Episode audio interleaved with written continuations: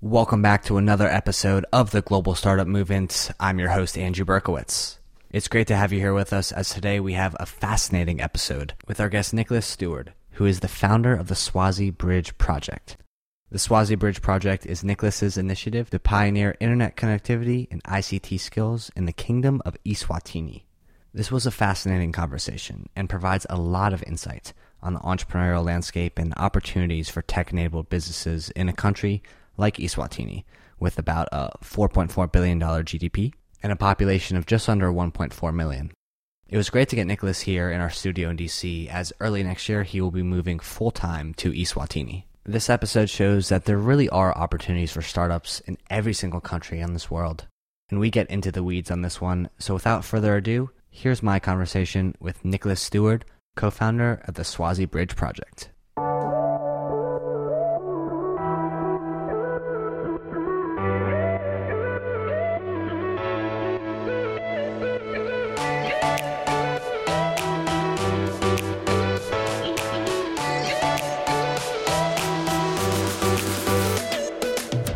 Today I am in studio with Nicholus Steward, who is the co-founder of the Eswatini Bridge Project, formerly the Swaziland Bridge Project. But Nicholus, thank you so much for joining us today in our studio. Thanks for having me, Andrew. It's uh, my pleasure. So start us off with a little bit about you, and then um, I guess how did you originally have this vision that uh, Eswatini needed internet? Sure. So, a little bit about me. I'm uh, third generation military. Uh, two of my grandfathers served. Uh, my mom was in for 21 years, my dad for 26 years, and then I served for five and a half years myself. So, uh, Th- traveled. Thank you for your service. uh, I traveled around quite a bit. Um, I think at this point I've lived almost 14 years outside the U.S., and I've been to 29 countries altogether. Wow. Um, How many, how many have you lived in? Uh, coming up on it, was six before Swaziland for at least a year. Okay. But I'm coming up on my year in Swaziland, so it'll be seven countries that I've lived in All for right. at least a year. Yep. Um, a lot of them in Southeast Asia. Mm. Uh, spent a year in Afghanistan as well, and then um, some stuff in Europe too.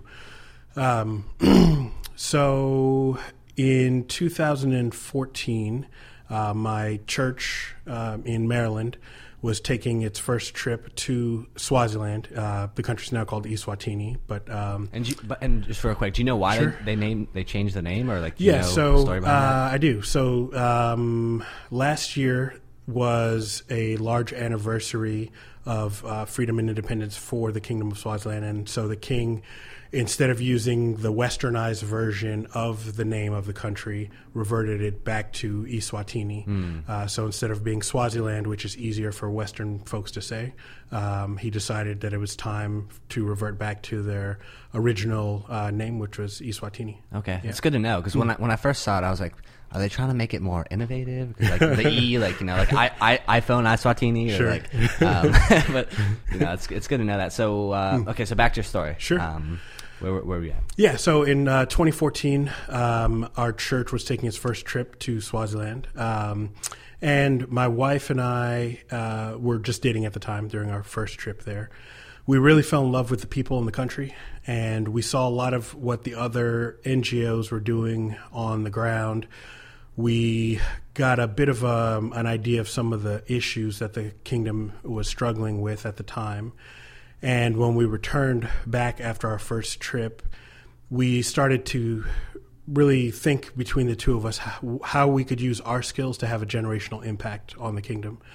Uh, a lot of the organizations that are doing great work in Swaziland are helping to fight HIV and AIDS. A lot of them are doing great things with hunger and helping pay for uh, the school fees of kids. But one of the things that Alicia and I were reflecting on is if I feed you today while you're in school and I help you with your school fees, what happens to you after you age out of that program or after you graduate from high school? Um, and really, the term generational impact is what we began to focus on. And we spent probably six or nine months between the two of us kicking around different ideas and brainstorming. At the time, I was working at an engineering firm, and um, Alicia, my wife, is a high school math teacher. Um, the engineering firm that I was working at, there's a gentleman uh, named Perrin who um, did a lot of our web and graphic design stuff. And he and I were playing chess one day, and we got to ch- uh, chatting about just the growth in India of the telecommunications industry. And I was actually uh, reminded back in 2005, uh, the Army told me, hey, we're sending you to South Korea for a year. Um, at that time, I didn't know anything about the U.S. Korean War history. I didn't speak the language at all. Um, so I was able to walk to the local library and learn about the history of our, uh, the United States in uh, Korea in that conflict, but also to learn some of the language. And a light bulb really came on for me that day that we were playing chess. Um, there's the old adage about knowledge being power. Well, the internet contains all recorded human knowledge ever.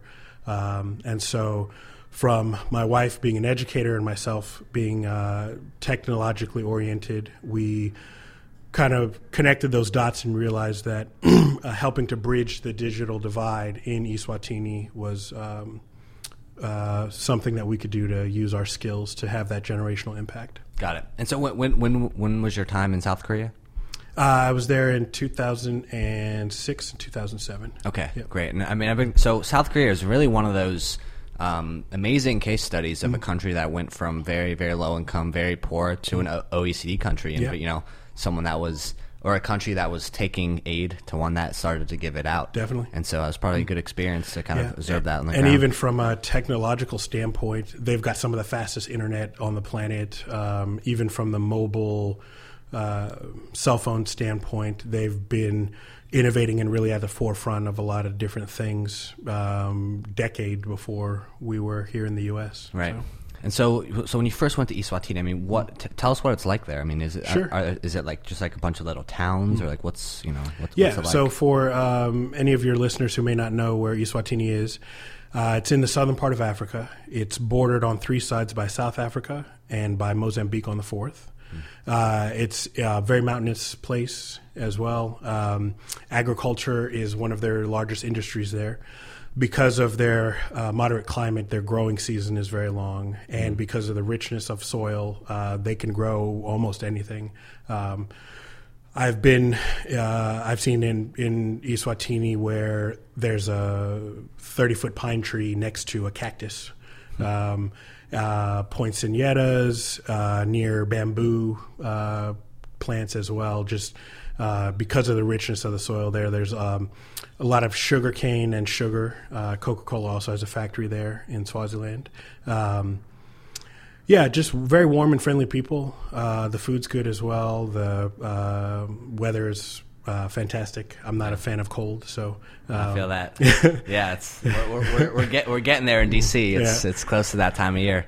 Yeah, so uh, having a moderate temperature for the most of the year is definitely enjoyable. Um, just very friendly people. Like I said, that's why even our first trip there, we really f- just fell in love with uh, Swati people. And um, I mentioned the focus of our organization is to help bridge the digital divide. We take what I refer to as a holistic approach to doing that.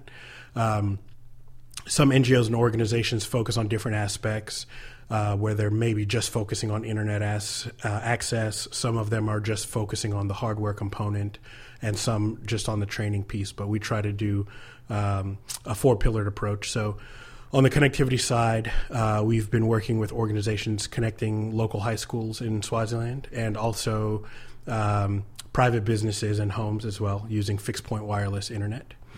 Uh, on the device access piece, we've worked on refurbishing computers and things like that. One of the things that I say is if a school has internet but they don't have computers, have we actually solved the problem?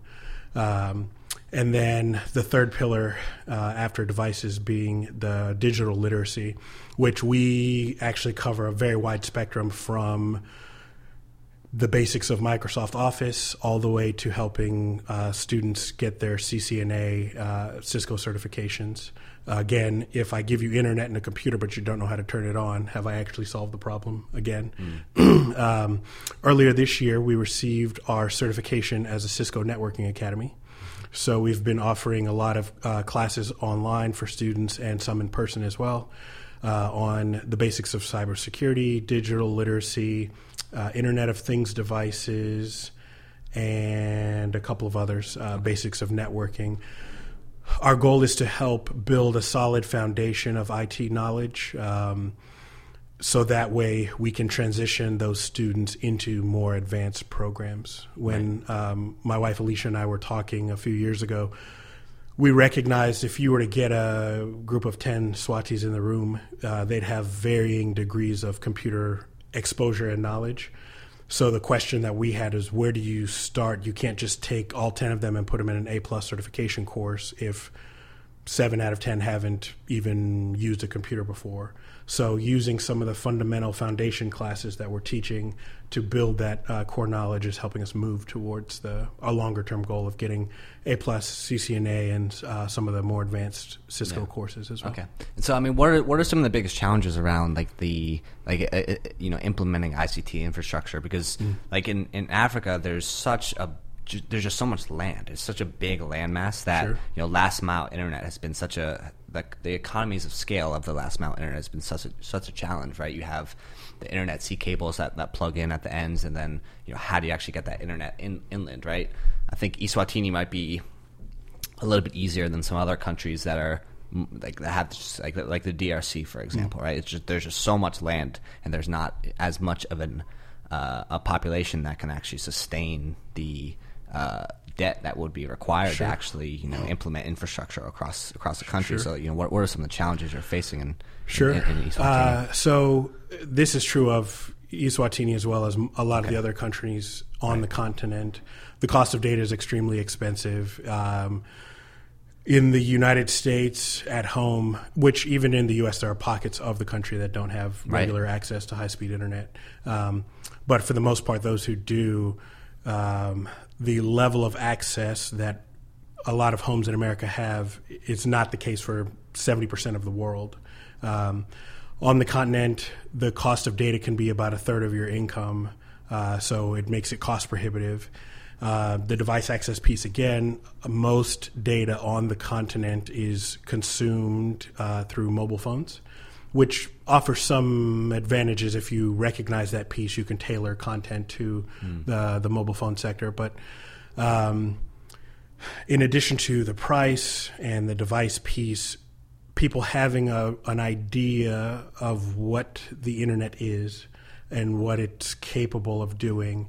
Um, I would almost label it akin to trying to describe the color blue to someone who's been blind their whole life. Mm. Um, any adjective that you use, any analogy that you use, there's not necessarily a frame of reference there. So even the statement that I made earlier about all recorded human knowledge being online, what does that mean to someone who hasn't been online before? Um, so we we try to do a lot of. I'm a big believer in exposure. Um, you may be mechanically inclined, but don't have the ability to go to university to become a car mechanic, but you can go to YouTube and learn how to change oil, change brake pads, a lot of those things, and even more advanced mechanics. Um, but the the realization that the information that you need or are looking for, it's out there.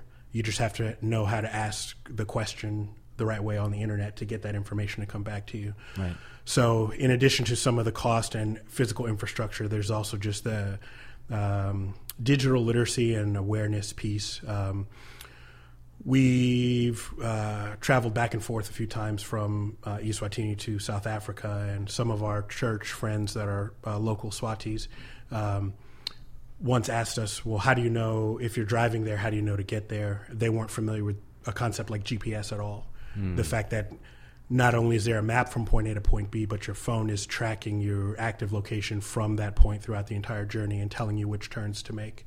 Um, so really, just that education piece is is a big part of what we try to focus on as well. Yeah. And by the way, w- when it comes to the road network, what what is the infrastructure like in Eswatini? Is it built as built out as South Africa, or no? There... There's um, what's referred to as tar roads are okay. basically paved with asphalt, and then there are non-tar roads. Um, some of them are gravel. A lot of them aren't. Uh, just even if you put gravel down it, during the rainy season, it might get washed out and okay. end up on mud. And um, in the U.S., we have speed bumps. They refer to them as speed humps. There, mm-hmm. uh, there's a joke about from Eswatini to Johannesburg, there are 72 speed humps, and 73 uh, or 71 of them are in Eswatini, and only one of them are in South Africa. So.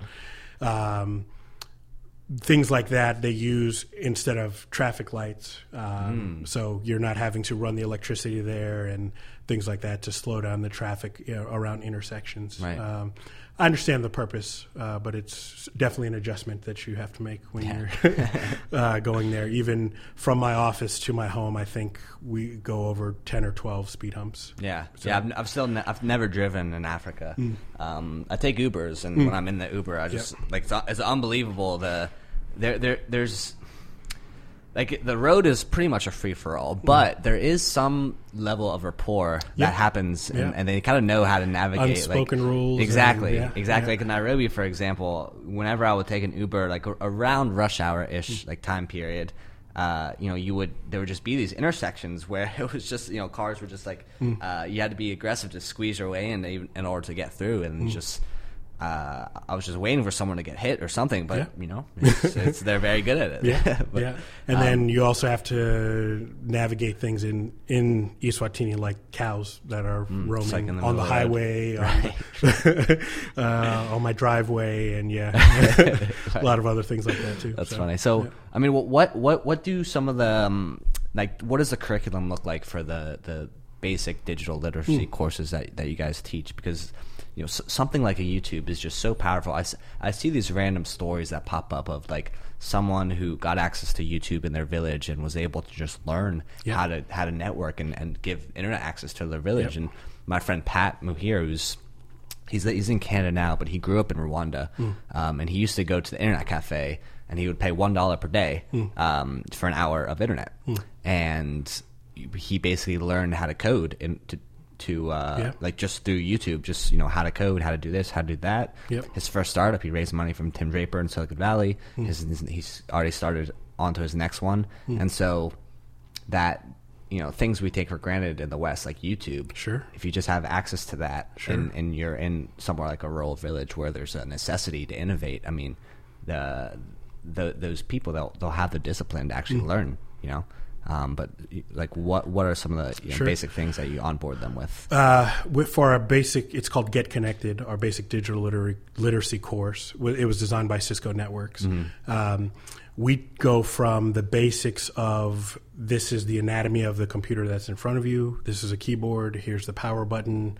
Um, explaining what a mouse or trackpad is, different input and output uh, devices as well, and then um, going onto the internet, explaining what social media networks are, how to set up an email account. Um, we also touch on some of the safety aspects um, that are taken for granted. So we've I'm 36 now. Uh, MySpace was in 2005 or something. Um, so being on social media is something that, as an American, we have more experience with.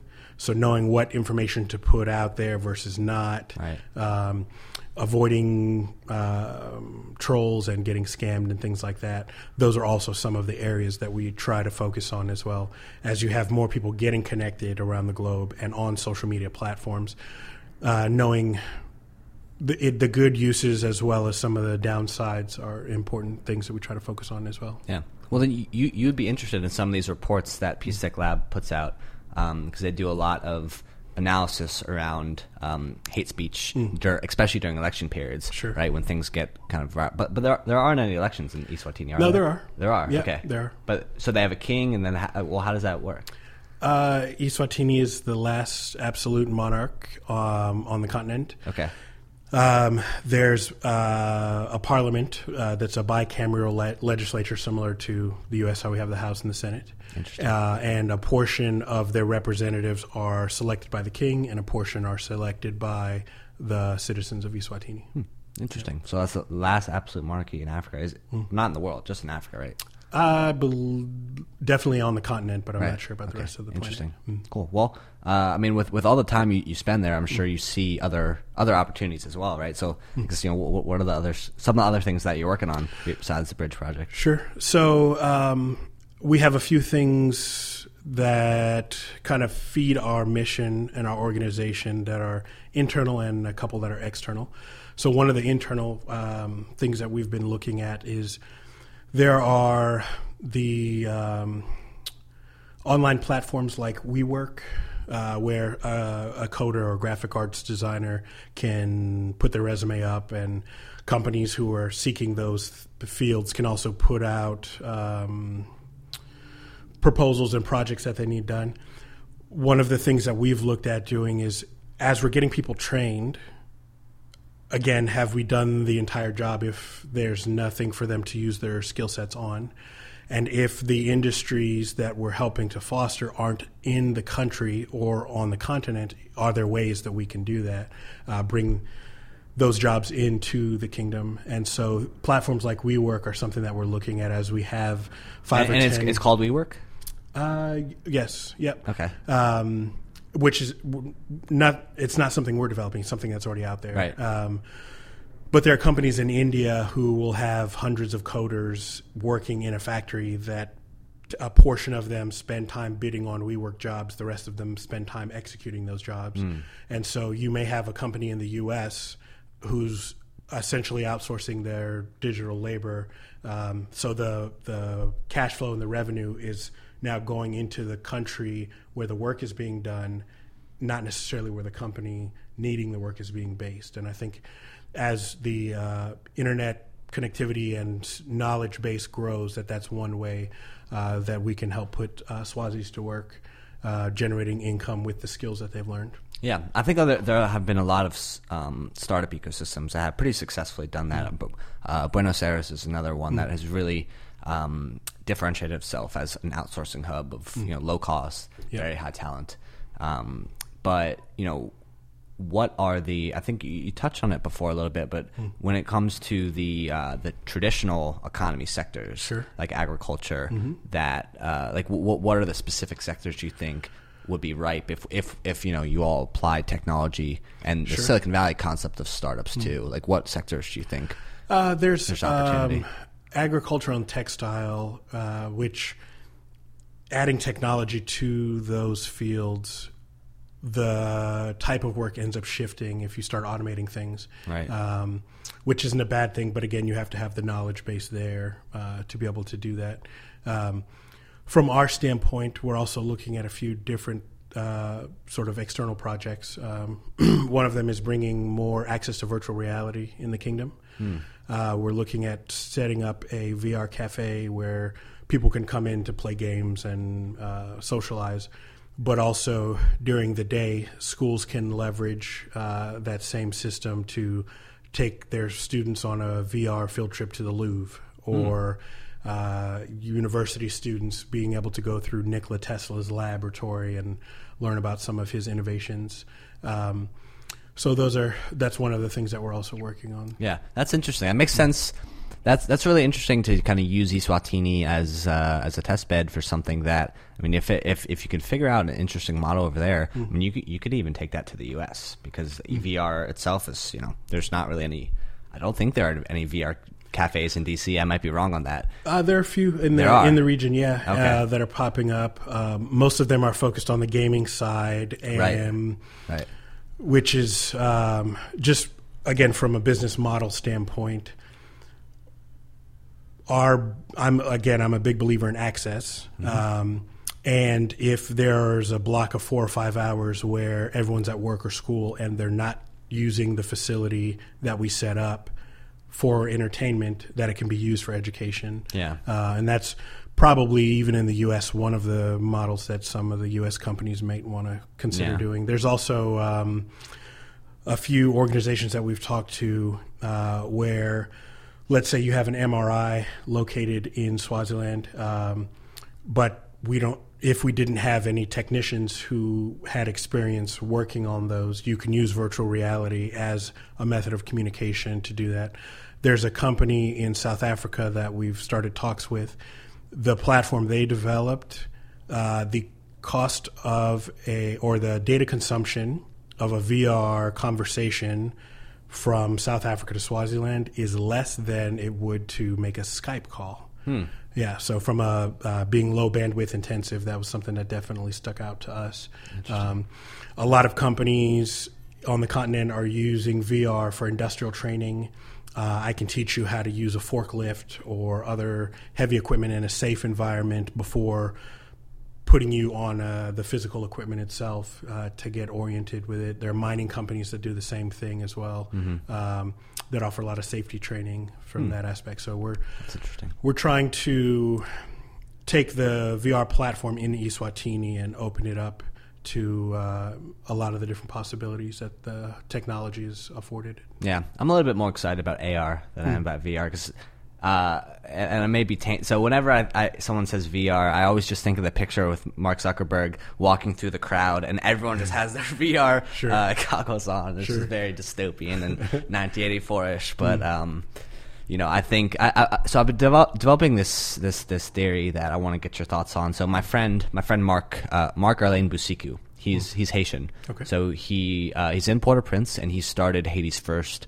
incubation hub, the first incubator called the Banj. And uh, about a month, I guess it's about a month ago now. Uh, there, there's a lot of civil civil unrest happening in Haiti right now. Yep. Um, and so the incubator actually got destroyed. Only be, there's nothing political about it. It was just the wrong location. It was on a street where there was also other some like embassies and so it got destroyed. But in, in my conversation with him, kind of in the aftermath of that, it, it th- this idea formed where if you have somewhere like like a Haiti where the GDP is less than 10 billion, uh, I think that if, if if somewhere like that actually wants to have a uh, globally competitive startup ecosystem, then they have to focus on getting diaspora to build successful startups in major markets like the U.S. or China or maybe even South Africa, right? Because the local market isn't significant enough to sustain startups because like there's no there's no market like and so I don't know if like what what do you think about that in respect to Eswatini and potentially kind of tying tying startups there to to the South African market? Um, I do think that if you can solve a local problem, that a startup could potentially have the legs to grow from an economic standpoint. Um, one of the uh, startups that we do some consulting with in Eswatini is working on a fintech play. Um, across the continent, there are small vans uh, in Swaziland. They're called kombis um, that people use for public transit.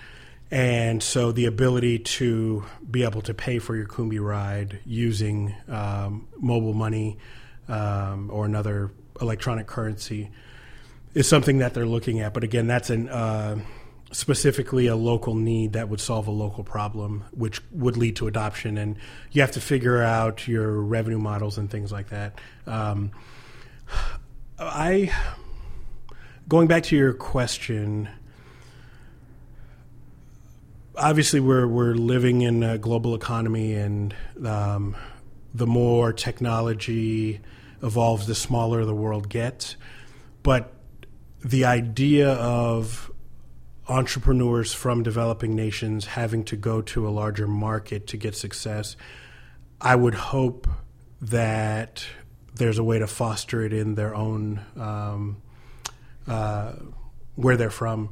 Um, obviously you've got uh, governmental things that you have to navigate depending on what country you're referring to and infrastructure and other things like that but um, you know the there's studies saying that whatever percentage of the population globally under 30 is going to be on the continent of Africa by a Right. certain year um, I do th- uh, think it's important to build out those ecosystems as well um, I don't want to see people get left behind. I guess. And yeah, That's, no, I agree. But I guess my, my point, I guess uh, the, the one thing I, I didn't mention, my, my point with that is it would definitely help the ecosystem prosper as long as those diasporans are committed to reinvesting wealth that they might that they get in through an exit, right? Sure. If the IPO, if they get acquired, they would have to commit to reinvesting that wealth back home. And in my mind, that's the best way.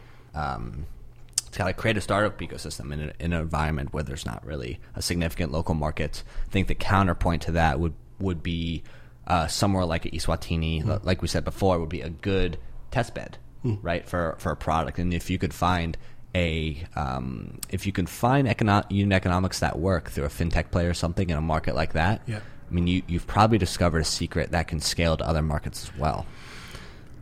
Uh, to a degree, but it's always um, important just to remember uh, the continent itself is 55 individual countries with different languages, cultures, uh, different problems needing to be solved. Um, one of the one of the inclinations that I think the U.S. tech sector has is to kind of copy, cut, and paste uh, a, a, business model onto new countries, and that doesn't always work with adoption and right.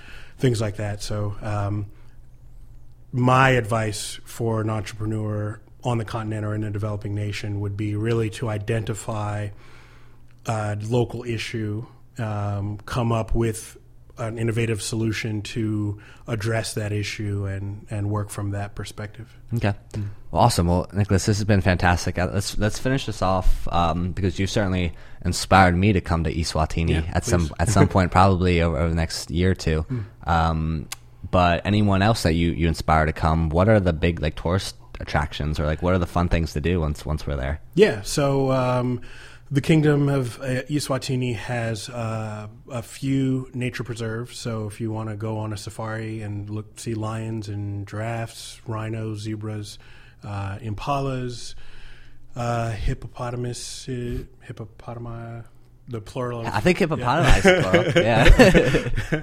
Yeah. um, and a lot of those uh, animals that you see are there as well. Um, there are a few cultural villages where you can learn about the history of the kingdom mm. and see traditional dances.